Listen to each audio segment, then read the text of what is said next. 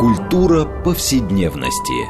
Здесь мы говорим о том, что формирует и наделяет смыслом наше прошлое, настоящее и будущее. Ведущая, главный редактор издательства «Новое литературное обозрение» Ирина Прохорова. Культура повседневности. Программа предназначена для лиц старше 16 лет.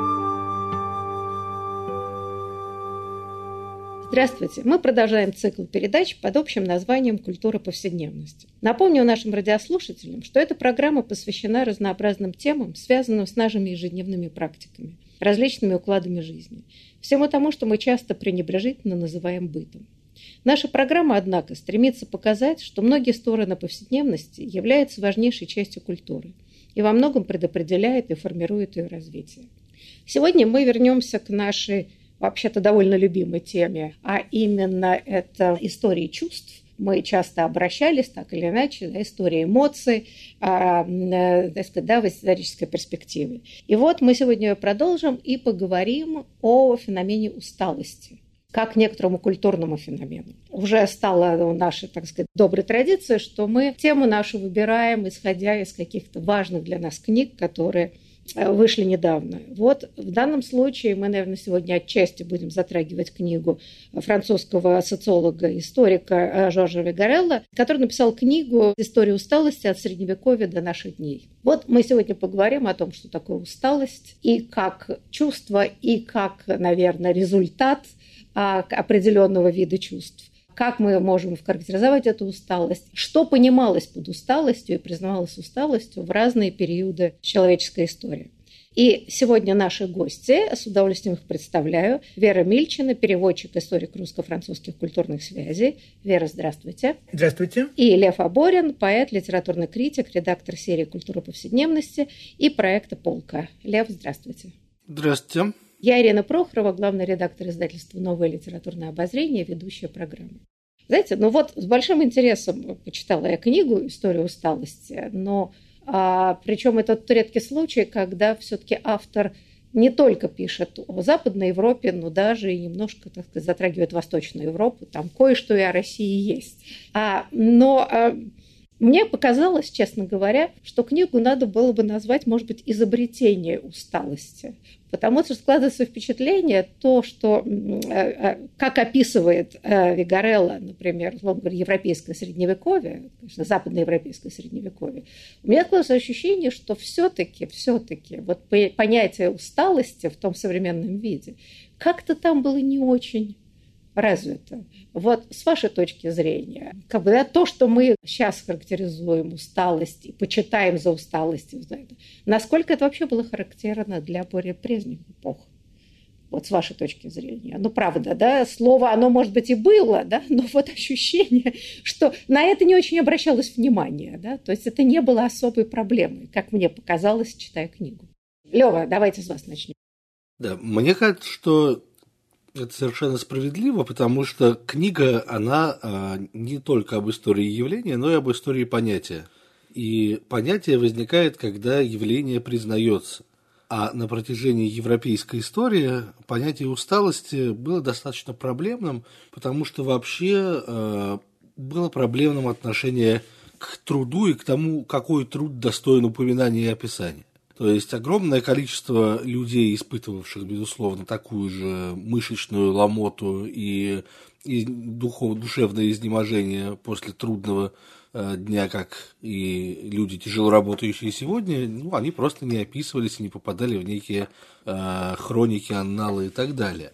А при этом э, постепенно право говорить об усталости отвоевывалось все новыми и новыми сословиями. То есть, если в начале этой книги мы говорим о средневековых рыцарях, которые устают, э, изнемогают во время турниров или э, какой-нибудь военной сечи, то сегодня мы движемся к признанию безусловной усталости, выгорания э, офисных работников или медиков в больницах, которые лечат больных коронавирусом. Книга заканчивается именно на эпизоде вот этого всплеска не только вируса, но и неожиданного всплеска усталости в последние годы. У меня как-то представление, если бы средневековые рыцари увидели усталость офисных работников, они бы вряд ли приняли это за усталость.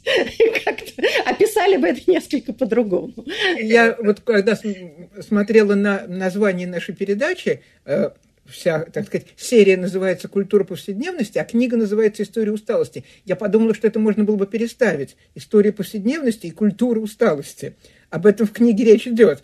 Вот, но вот это насчет того, что изобретение усталости, это очень точное замечание, я абсолютно согласна, но тут важный вопрос, кто изобретает. Потому что мне кажется, что во многом, во-первых, изобретала цивилизация, а может быть и во-вторых, а во-первых, изобретал сам Вигарелло. Потому что я, вот, дело в том, что я, когда я прочла книгу, понятие усталости для меня расширилось просто чрезвычайно, просто как какой-то растянули меха. Потому что многие вещи, про которые я, например, никогда бы не сказала, что это вообще хоть какое-то имеет отношение к усталости.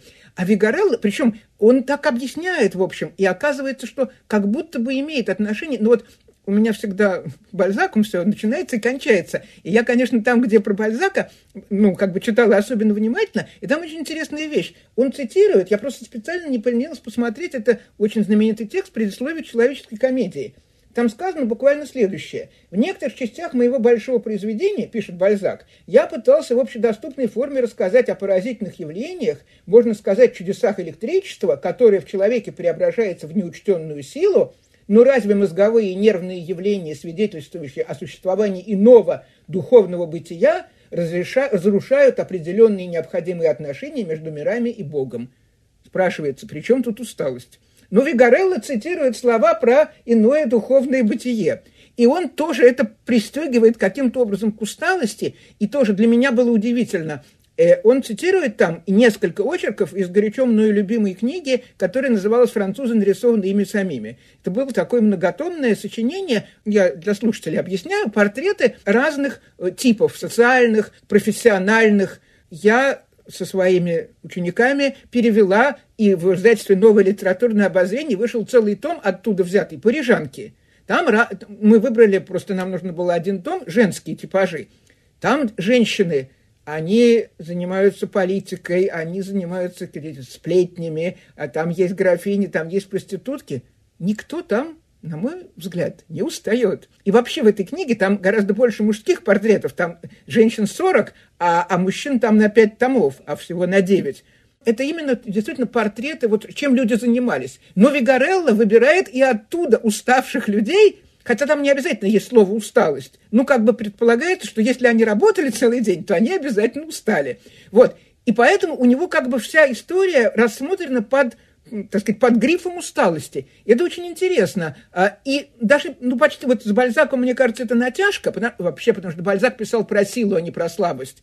А усталость это все-таки некоторая, хотя у Вигарелла получается, что иногда бывает усталость, которая наоборот культивируется, и из этой усталости люди извлекают какие-то, ну как бы занимались физическим Э, физическими упражнениями, и это такая усталость благотворная. Это такая как бы всемирная усталость вот в этой книге. Это очень любопытно. Я хотел добавить, что я помню книжку «Парижанки», и мне казалось, что вот к усталости там э, самое непосредственное отношение имеет э, глава про усталость маленькой работницы театра, да, про девочку, которая балетная крыса, да, которую там всячески мучают ее мать, которая использует какую-то самую, в самых тяжелых э, операциях в театре там, и так далее.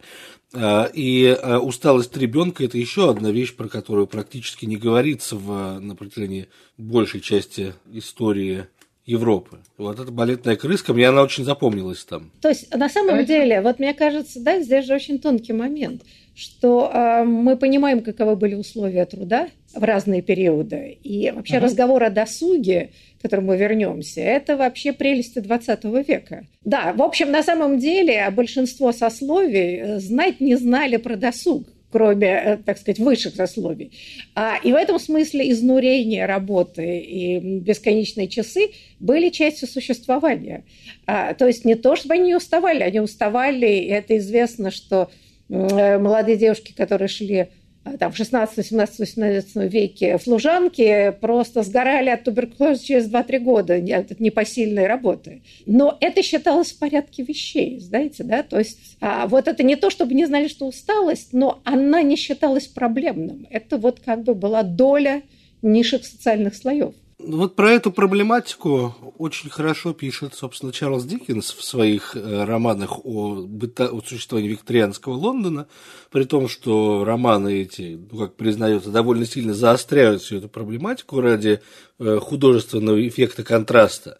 Безусловно, все эти несчастные дети в работных домах, которым там дают по половнику каши в день, а дальше отправляют их там чистить трубы э, в дымоходы или заниматься каким-то тяжелым ремеслом, они все э, устают крайне, и взрослые, которые с ними работают, с потрясающим и юмористическим показанным лицемерием, этого не замечают, только рассказывают, как должны быть эти несчастные дети им благодарны.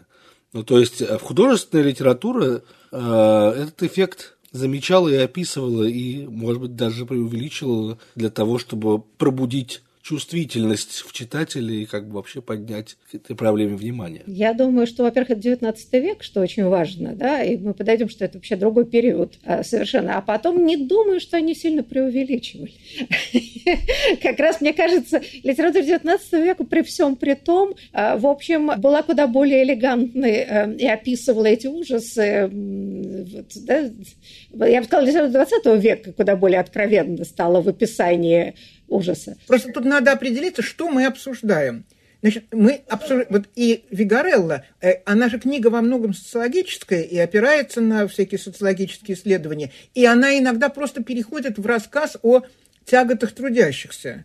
Тяготы трудящихся – это отдельная тема, она, безусловно, а, эти тяготы имели место. Но вопрос в том, что, как вы правильно говорите, что люди не осмысляли это как усталость. Вот они, они трудились, они изнемогали, но, но вот этого, но на это может быть наложена какая-то другая понятийная рамка, скажем так. Вот можно говорить об эксплуатации. Да? И тогда это будет книга не история усталости, а история эксплуатации. Во многом, но не во всем. Вот. А еще я хотела сказать, это совсем из другой оперы, что вообще говоря, если говорить об усталости, все-таки у Вигарелла очень такая демократическая книга, мы это приветствуем. Вот. Но бывало в XIX веке, это совершенно точно, и нам это кажется смешным, но вообще это не так смешно, когда допустим, светские молодые дамы говорили, что когда вот, ну, у нас масленица, в Европе карнавал, что они безумно устали. Мы как бы говорим, ну, хихи, вот там дети, значит, в шахтах работают, а эти бездельницы устали. Но если посмотреть, как строилось, так сказать, расписание, что нужно было, ну, вот в этом свете, при том, значит, там, это же не электричество, там, соответственно, эти самые какие-то масляные лампы или свечи, они, там, не знаю, коптят, жарко, и вот до там, не знаю, трех часов ночи вот этот бал, который как бы для них, ну, мы это знаем хотя бы по Наташе Ростовой, да, это главное событие жизни, и там нужно все время как-то поворачиваться и понимать, с кем тебе нужно общаться, с кем тебе не нужно общаться. И в результате, когда они возвращались домой там в 4 часа ночи, они были очень уставшие. И они и, кстати, они об этом говорили. Вот они как раз, в, отличие, у них все-таки потом оставалось время осмыслить свое состояние. То есть, в общем, весь вопрос в том, что усталость есть, как и многие другие категории. Но вот мы знаем, что там нации есть понятие во многом, ну вот есть книжка замечательная про воображаемые нации. Вот так же и эта усталость, она может быть реальная, но пока ее не осмыслили не Вигарелла, а те сами люди, которые устали, она как бы не существует. И должен прийти он и такой, значит, как бы волшебной палочкой тут махнуть, чтобы мы интерпретировали это как усталость. А еще отдельно скажу, что я посмотрела из любопытства про самого Вигарелла. Знаете, сколько лет ему? Ему 81, не то 82, а книжка 20 -го года. То есть он, видимо, со своей собственной усталостью как-то, в общем, справляется худо-бедно. Ну, он там благодарит помощников, целый десяток, которые ему помогали вычитывать. Я думаю, что они ему помогали материал искать. Но все равно, так сказать, дирижировал он. И в этом смысле можно, так сказать, снять отсутствующую шляпу. И это его не последняя книга уже вышла, следующая. Да, он вообще большой мастер на это. Он, он их, так сказать, умножает с огромной скоростью, да. Ну, да. я так полагаю, что как раз он осуществляет один из тезисов книги, как боролись с усталостью, да, как преодолевали и как считалось доблестью как бы этой усталости не поддаваться. Но в этом смысле то, как он описывает Средневековье, ну, прежде всего западноевропейское Средневековье, то э, как бы в духе христианской стойкости, вот там он описывает воинов, да, которые, конечно, уставали, то ли крестовые походы, или это рыцарские турниры, или настоящая война. Но там была идея не, не жаловаться на усталость, а суметь с ней справиться, да, то есть акценты были переставлены. Люди знали, что такое усталость, но усталость и расслабленность для воина, в общем, было не самое положительное качество. Поэтому здесь он и показывает, да, что где легитимировано было чувство усталости, а где оно не было легитимировано. И в этом смысле, мне кажется, он, вот, вот этот поворот очень важен. А, не то, чтобы люди не знали, как быть уставшими, но отношение общества к этому. Вот это была совершенно другая история. На самом деле, как можно понять из его книги, и, видимо, это так и есть, что вот э, очень важный момент, примерно где-то в конце XIX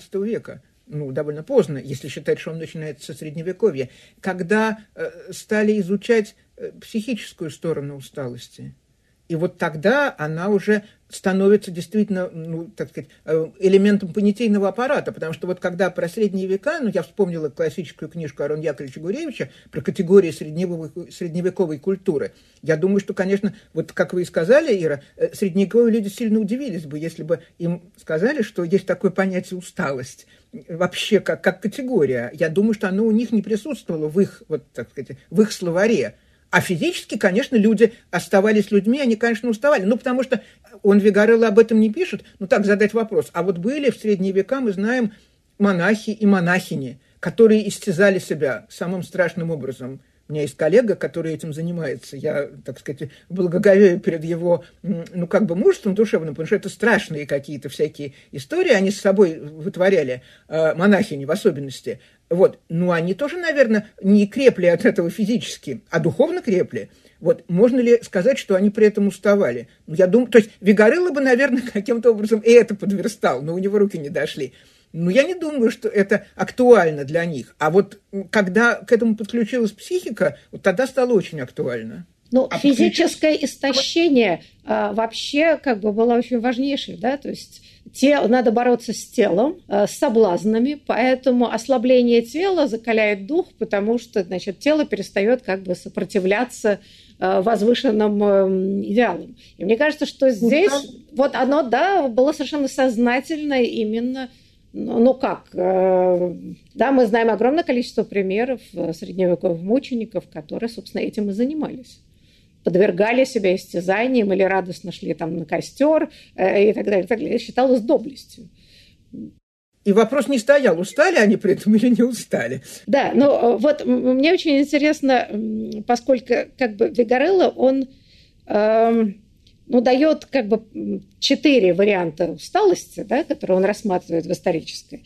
Ну, вот э, война, да, о которой мы немножко говорили, э, искупление грехов, которые мы тоже отчасти сказали, да, что это э, было важнейшее, да, но мы знаем, что огромное количество давали себе обеты, не только монахи, а и монахини, но иногда миряне, которые там хотели искупить какие-то грехи, там не ели, стояли на коленях, в общем, всячески издевались и доводили себя до изнеможения. Но еще интересно это вот и путешествие, э, которое он берет. Вот мне кажется, это любопытная категория, которая нам тоже кажется не совсем, может быть, понятной.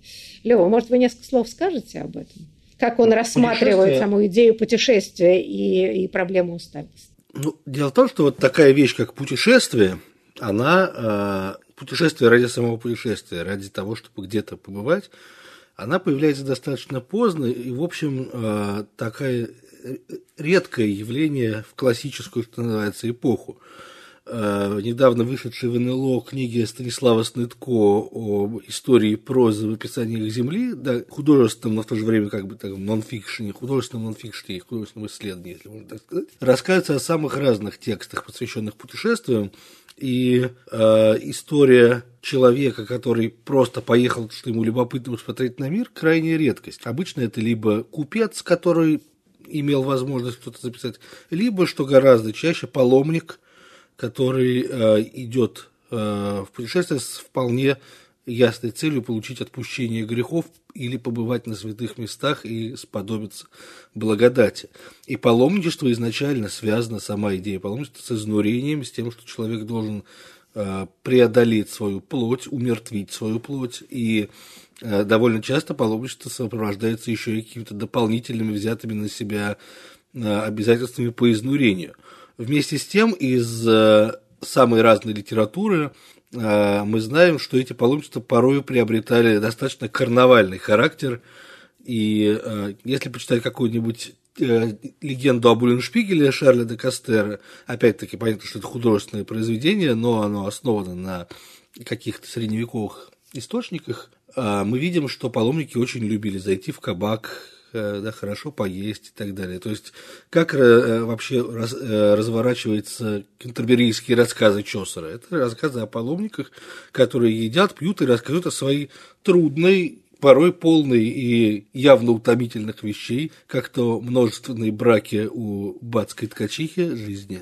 Я хотела вставить короткую фразу про паломничество. Просто я сама долгое время этого не знала. Были такие варианты, ну как бы лайт. Вот в Шарпском соборе есть такой проложенный, я не помню как, ну каким-то пунктиром по полу э, такой лабиринт, по которому, вот если все пройти, он большой собор, а там еще все это такими зигзагами, то это равносильно паломничеству чуть ли не в самое, Святому Якову Компостельскому в, в Испании. Ну, вот это была такая классическая из Парижа начинавшаяся. Вот по улице, почему в Париже улица называется Сен-Жак, Святого Якова, потому что это вот дорога на юг как раз, которая вела к этому самому Сантьяго де Компостелло. Так вот, э, я не поручусь, что именно этот маршрут, но вот в Шардском соборе заложен вот этот вот лабиринт, по которому те, кто не могли позволить себе уйти далеко, они должны были проделывать эту дорогу внутри собора. Ну да, паломничество в европейском мире, конечно, не имеет сейчас такой масштаба, который оно имело в средние века и в начале нового времени. Но, например, э, в исламском мире до сих пор, как мы знаем, существует э, хадж и существует огромная индустрия, которая этот хадж обслуживает. Паломники в современном хадже – далеко не всегда устают. Довольно часто это комфортабельные автобусы, которые их туда везут. Ну да, а если бы и уставали, то тоже бы, наверное, или в добродетель себе это, так сказать, возвели. Ну, как бы они во имя Господа устают. Или просто бы не особенно... Нет, ну сейчас, наверное, все-таки обращали бы внимание, потому что даром, что они паломники, они уже люди современной эпохи, которые, так сказать, развращены отчасти вот этим сознанием, что они имеют право на усталость, вот так я бы сказала. А вот эти вот все прекрасные люди XIX века, э, в частности, вот французы, нарисованные ими самими, они, ну, если считать, что они реальные люди, они в ре... это надо все время различать, о чем мы говорим, мне кажется. О реальности или о представлениях. Вот в реальности все уставали, а в представлениях вряд ли. А вот в 20 веке все уже узнали, наконец, что они устают. Ну и начали уставать, конечно. И должны возмущаться этому. Нет, но а. сама идея паломничества была испытание.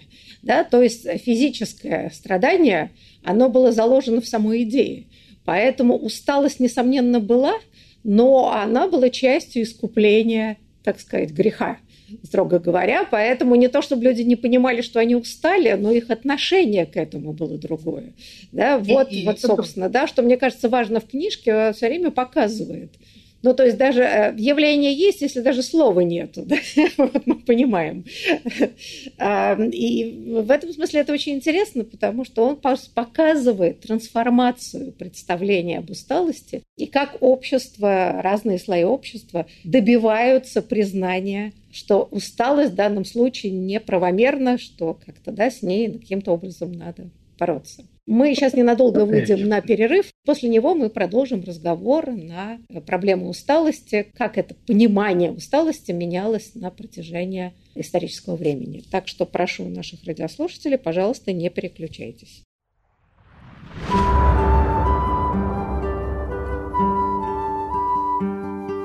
Здесь мы говорим о том, что формирует и наделяет смыслом наше прошлое, настоящее и будущее – Культура повседневности. Мы продолжаем нашу программу э, в рамках проекта «Культура повседневности». Напомню нашим радиослушателям, что мы сегодня обсуждаем э, историю усталости, в каком-то смысле изобретение усталости как понятие, как меняется представление людей от средневековья до сегодняшнего времени, что значит быть усталым, а, насколько это добродетель или насколько это проблема, с которой нужно бороться.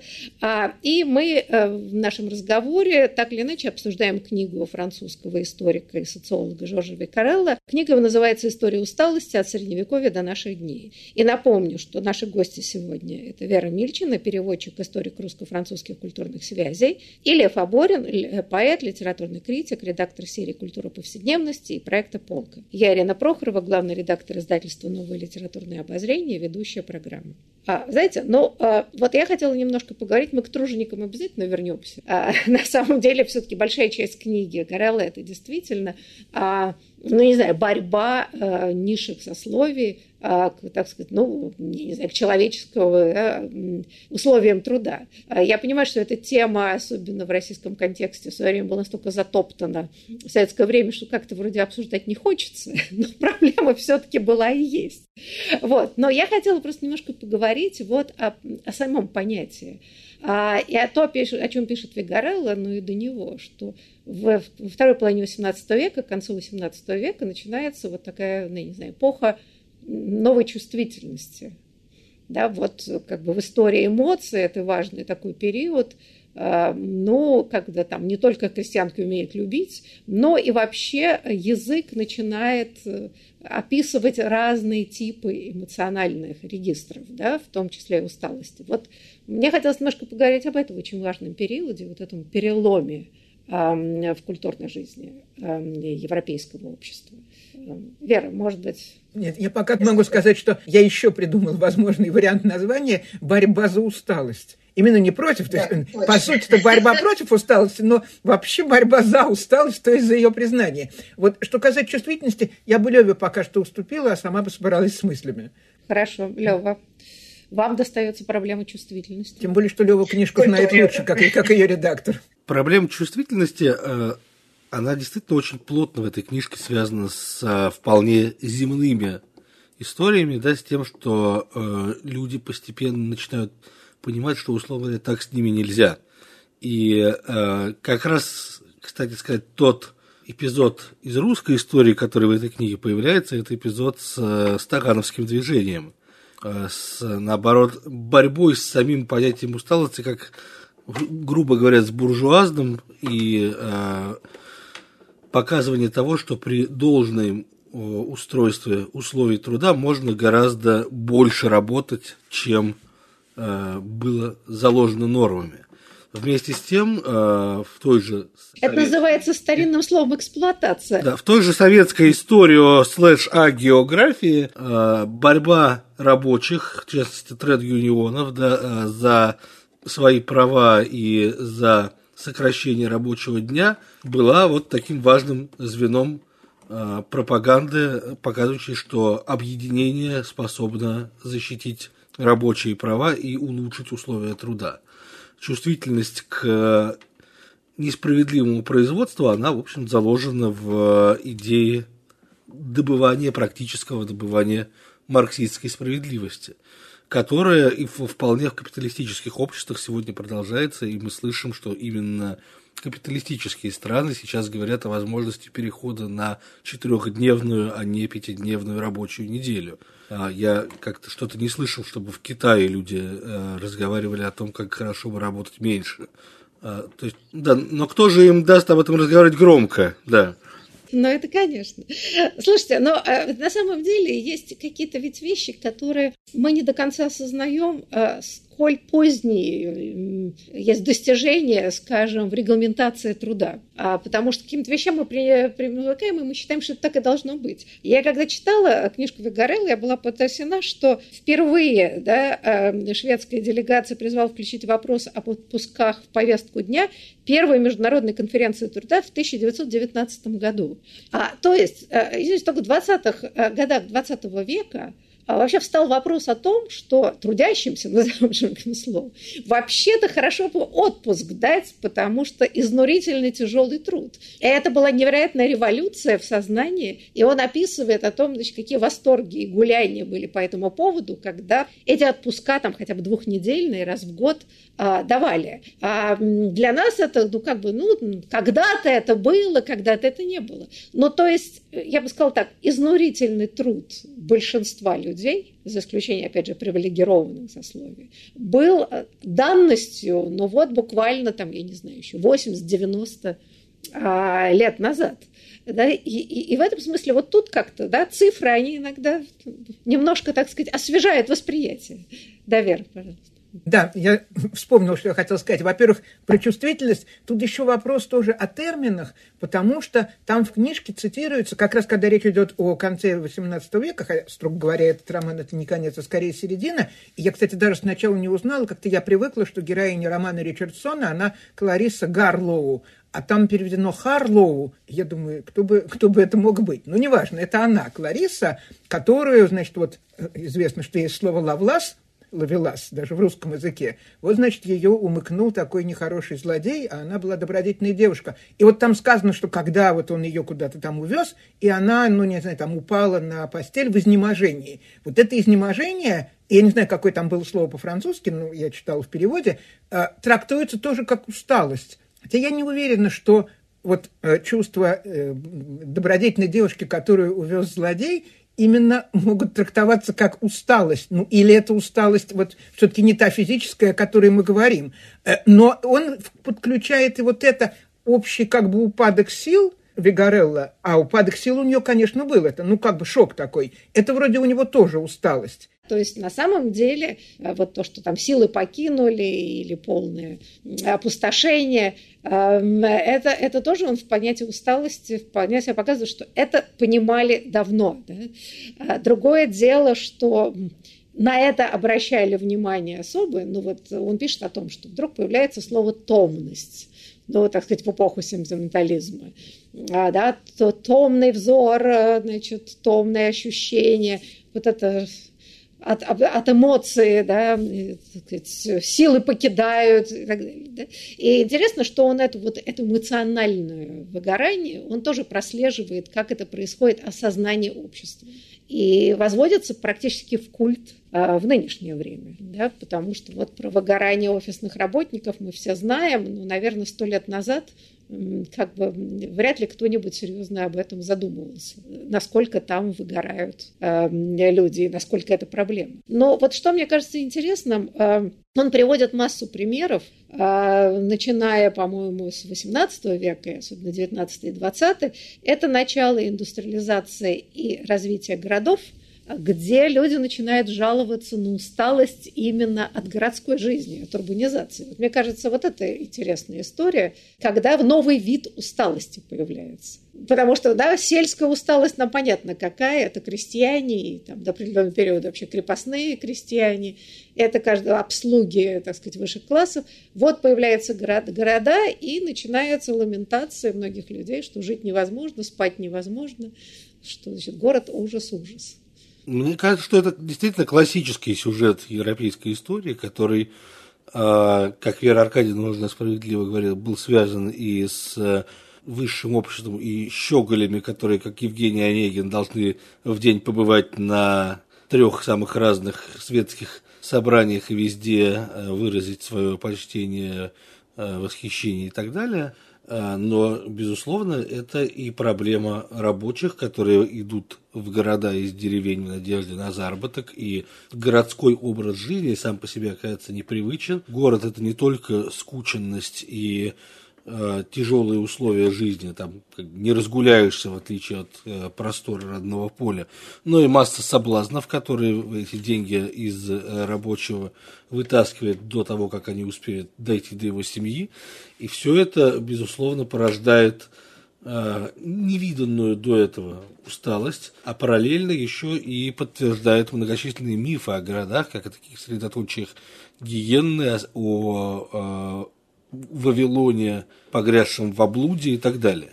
То есть чрево Парижа, да, клоака, вот что такое город, и э, вот как там перевариваются отдельные жизни.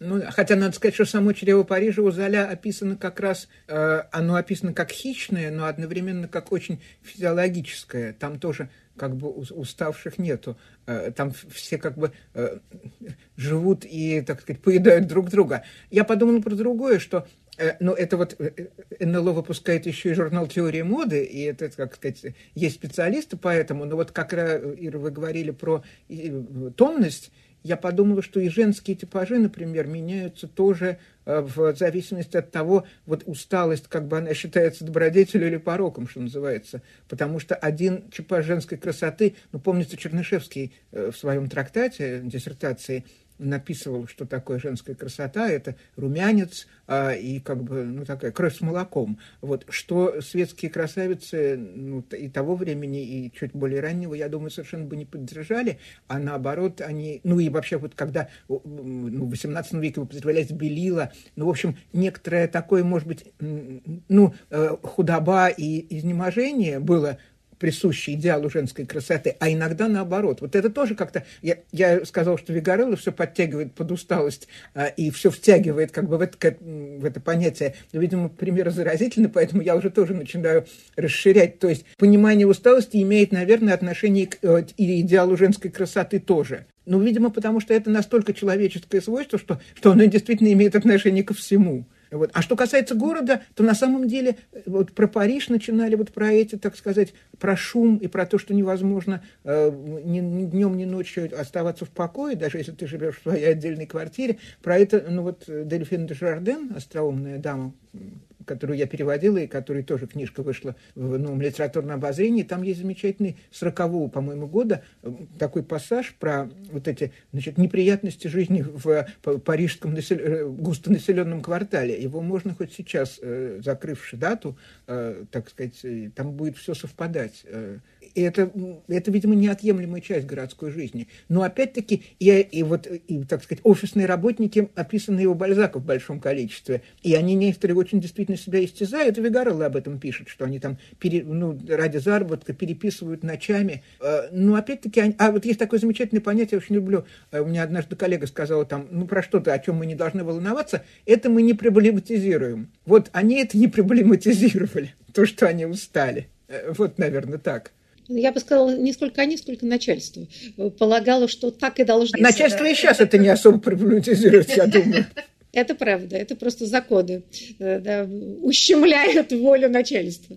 Да. Слушайте, но ведь здесь очень интересно, ведь Горелло пишет о разных периодах времени, и э, начиная ну, вот с 18 века, особенно начала 19 э, расцвет э, не только городской жизни, а вообще, так сказать, да, интенсификация жизни – там, не знаю, выходит огромное количество газет, с каждым годом количество увеличивается. Вот начинаются такие информационные революции, которые да, в начале XIX века. И все как один начинают жаловаться на усталость, растерянность, потерю сил. А, э, ну, вот бесконечные разговоры и заботы родителей о том, что значит, дети перенапрягаются, сидя в интернете, и все мы страшно безобразно устали. Невероятно. И, э, и в 20 веке та же самая была история.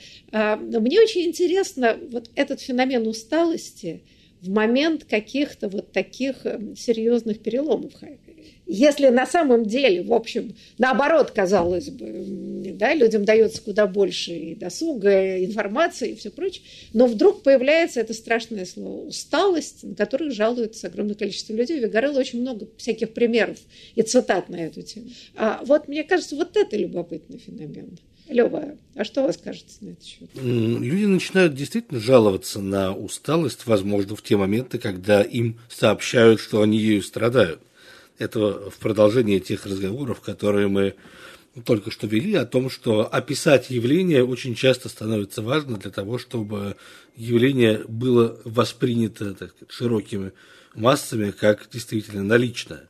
А, и это происходит не только с усталостью, а с очень многими идеями, как, например, в принципе, идеи ущемления прав человека, у которых в там, 19 веке не было никакого представления о том, что есть некие базовые права человека, которые должны у всех быть и у всех соблюдаться. То есть для того, чтобы говорить об усталости, возможно, да, надо написать такую книжку, как Викарелло, и а, мы э, вдруг понимаем, как говорил Вера Кэдина, как много а, вещей в этот спектр входит как много вещей нас утомляют, доводят до изнеможения и так далее. И, по-моему, Вигарелло об этом говорится, что все-таки, когда человек занимается любимым каким-то делом, то это в каком-то смысле, это я уже фантазирую вслед за ним, и на бытие вот этих, э, ну, как бы тягот, которые э, переносили паломники. Ну, потому что когда у человека есть цель, то даже э, вот физическое изнеможение он воспринимает как нечто должное, и не обращает на него такого специального внимания. Но когда он занимается нелюбимым и с его точки зрения бессмысленным делом, то нагрузка, та же самая физическая, которая у него есть, она возрастает сто крат, э, потому что это неизвестно ради чего. И вот, по-моему, Вигарелло, я, не, кажется, не переписываю, как сказать, ему это, но я с этим глубоко согласна. Э, потому что э, ну вот люди, которые, у них может быть целый день занят абсолютно вот ни одной секунды э, свободной, но мы никогда не услышим от них, даже и сейчас, э, не говоря там о XIX веке, э, жалоб на то, что они, ах, как мы устали. Но если ему все это обрыдло давным-давно, то, конечно, он скажет, что он устал. Потому что он устал еще до того, как он начал этим заниматься, потому что ему этим заниматься не хочется. Вот. И это я повторяю, и это очень хорошо, что в этой книжке это сказано что называется, все, все от головы, все, все в голове. Потому что если э, мозг принимает и одобряет, тогда и, и, тогда и физическая нагрузка будет. Кстати, и вот тогда те случаи, как, о которых пишет Вигарелло, когда люди специально ну, занимаются вот, спортом до усталости, тогда эта усталость их, наоборот, вот как бы вдохновляет и оздоравливает. А если это будет из-под палки, то оздоровление не произойдет, а произойдет только стон.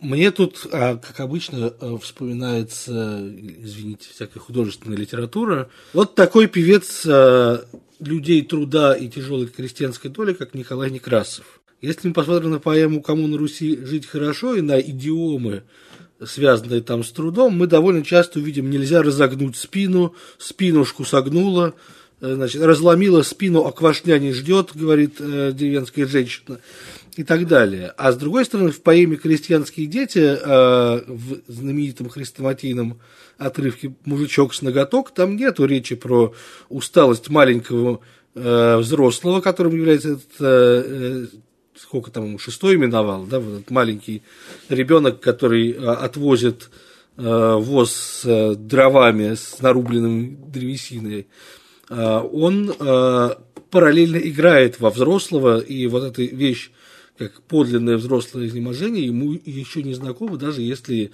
у него это все отнимает много сил. То есть э, довольно действительно важно, как мы еще к этому относимся. И насколько сильно, насколько силен наш стаж усталости, грубо говоря. А я вот вспомнила своего любимого персонажа, такого же любимого, как Бальзак, и того же времени был такой прекрасный Александр Иванович Тургенев. Он однофамилец Ивана Сергеевича Тургенева, он был историк. Он много лет провел в Париже. Вот как, состав, как из чего состоял его день. Он утром шел в архив, где переписывал разные исторические бумаги, ну или размечал для певцов, для песцов, переписчиков по истории России в, в Парижском архиве.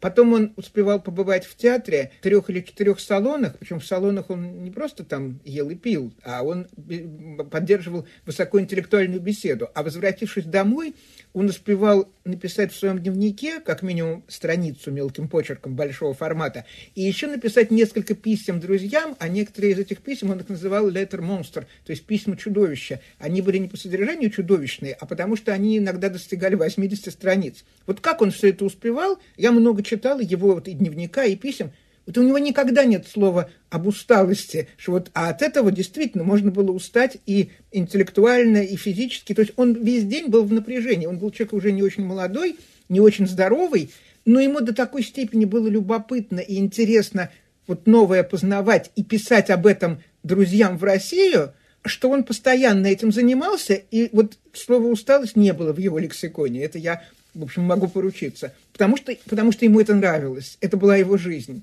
Но была усталость, возможно, его читателей, которым приходилось все это прочитывать и рефлексировать. Ну, может быть. Но читатели вольны ведь и не читать, поэтому они могли от, отложить и свою усталость тем самым, а, так сказать, излечить, исцелить.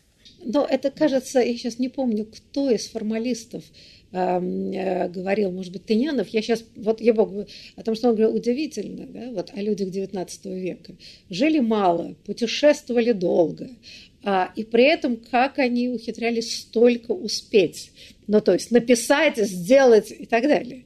А, и в этом смысле действительно, мне кажется, что важно, и на какие мысли, так сказать, наводит э, книга Вигарелла, как по-разному устроено общество, да, а как э, по-разному да, включается понятие усталости, неусталости, долга, чувства а, и так далее, что позволяет и как люди, так сказать, вписываются в эти контексты и, и занимаются созидательной деятельностью. Вот это действительно, чем больше ты думаешь об этом, тем больше понимаешь, насколько интересна книга, как она тебя заставляет по-новому посмотреть на собственное существование. Да, Лёва, вам последнее слово.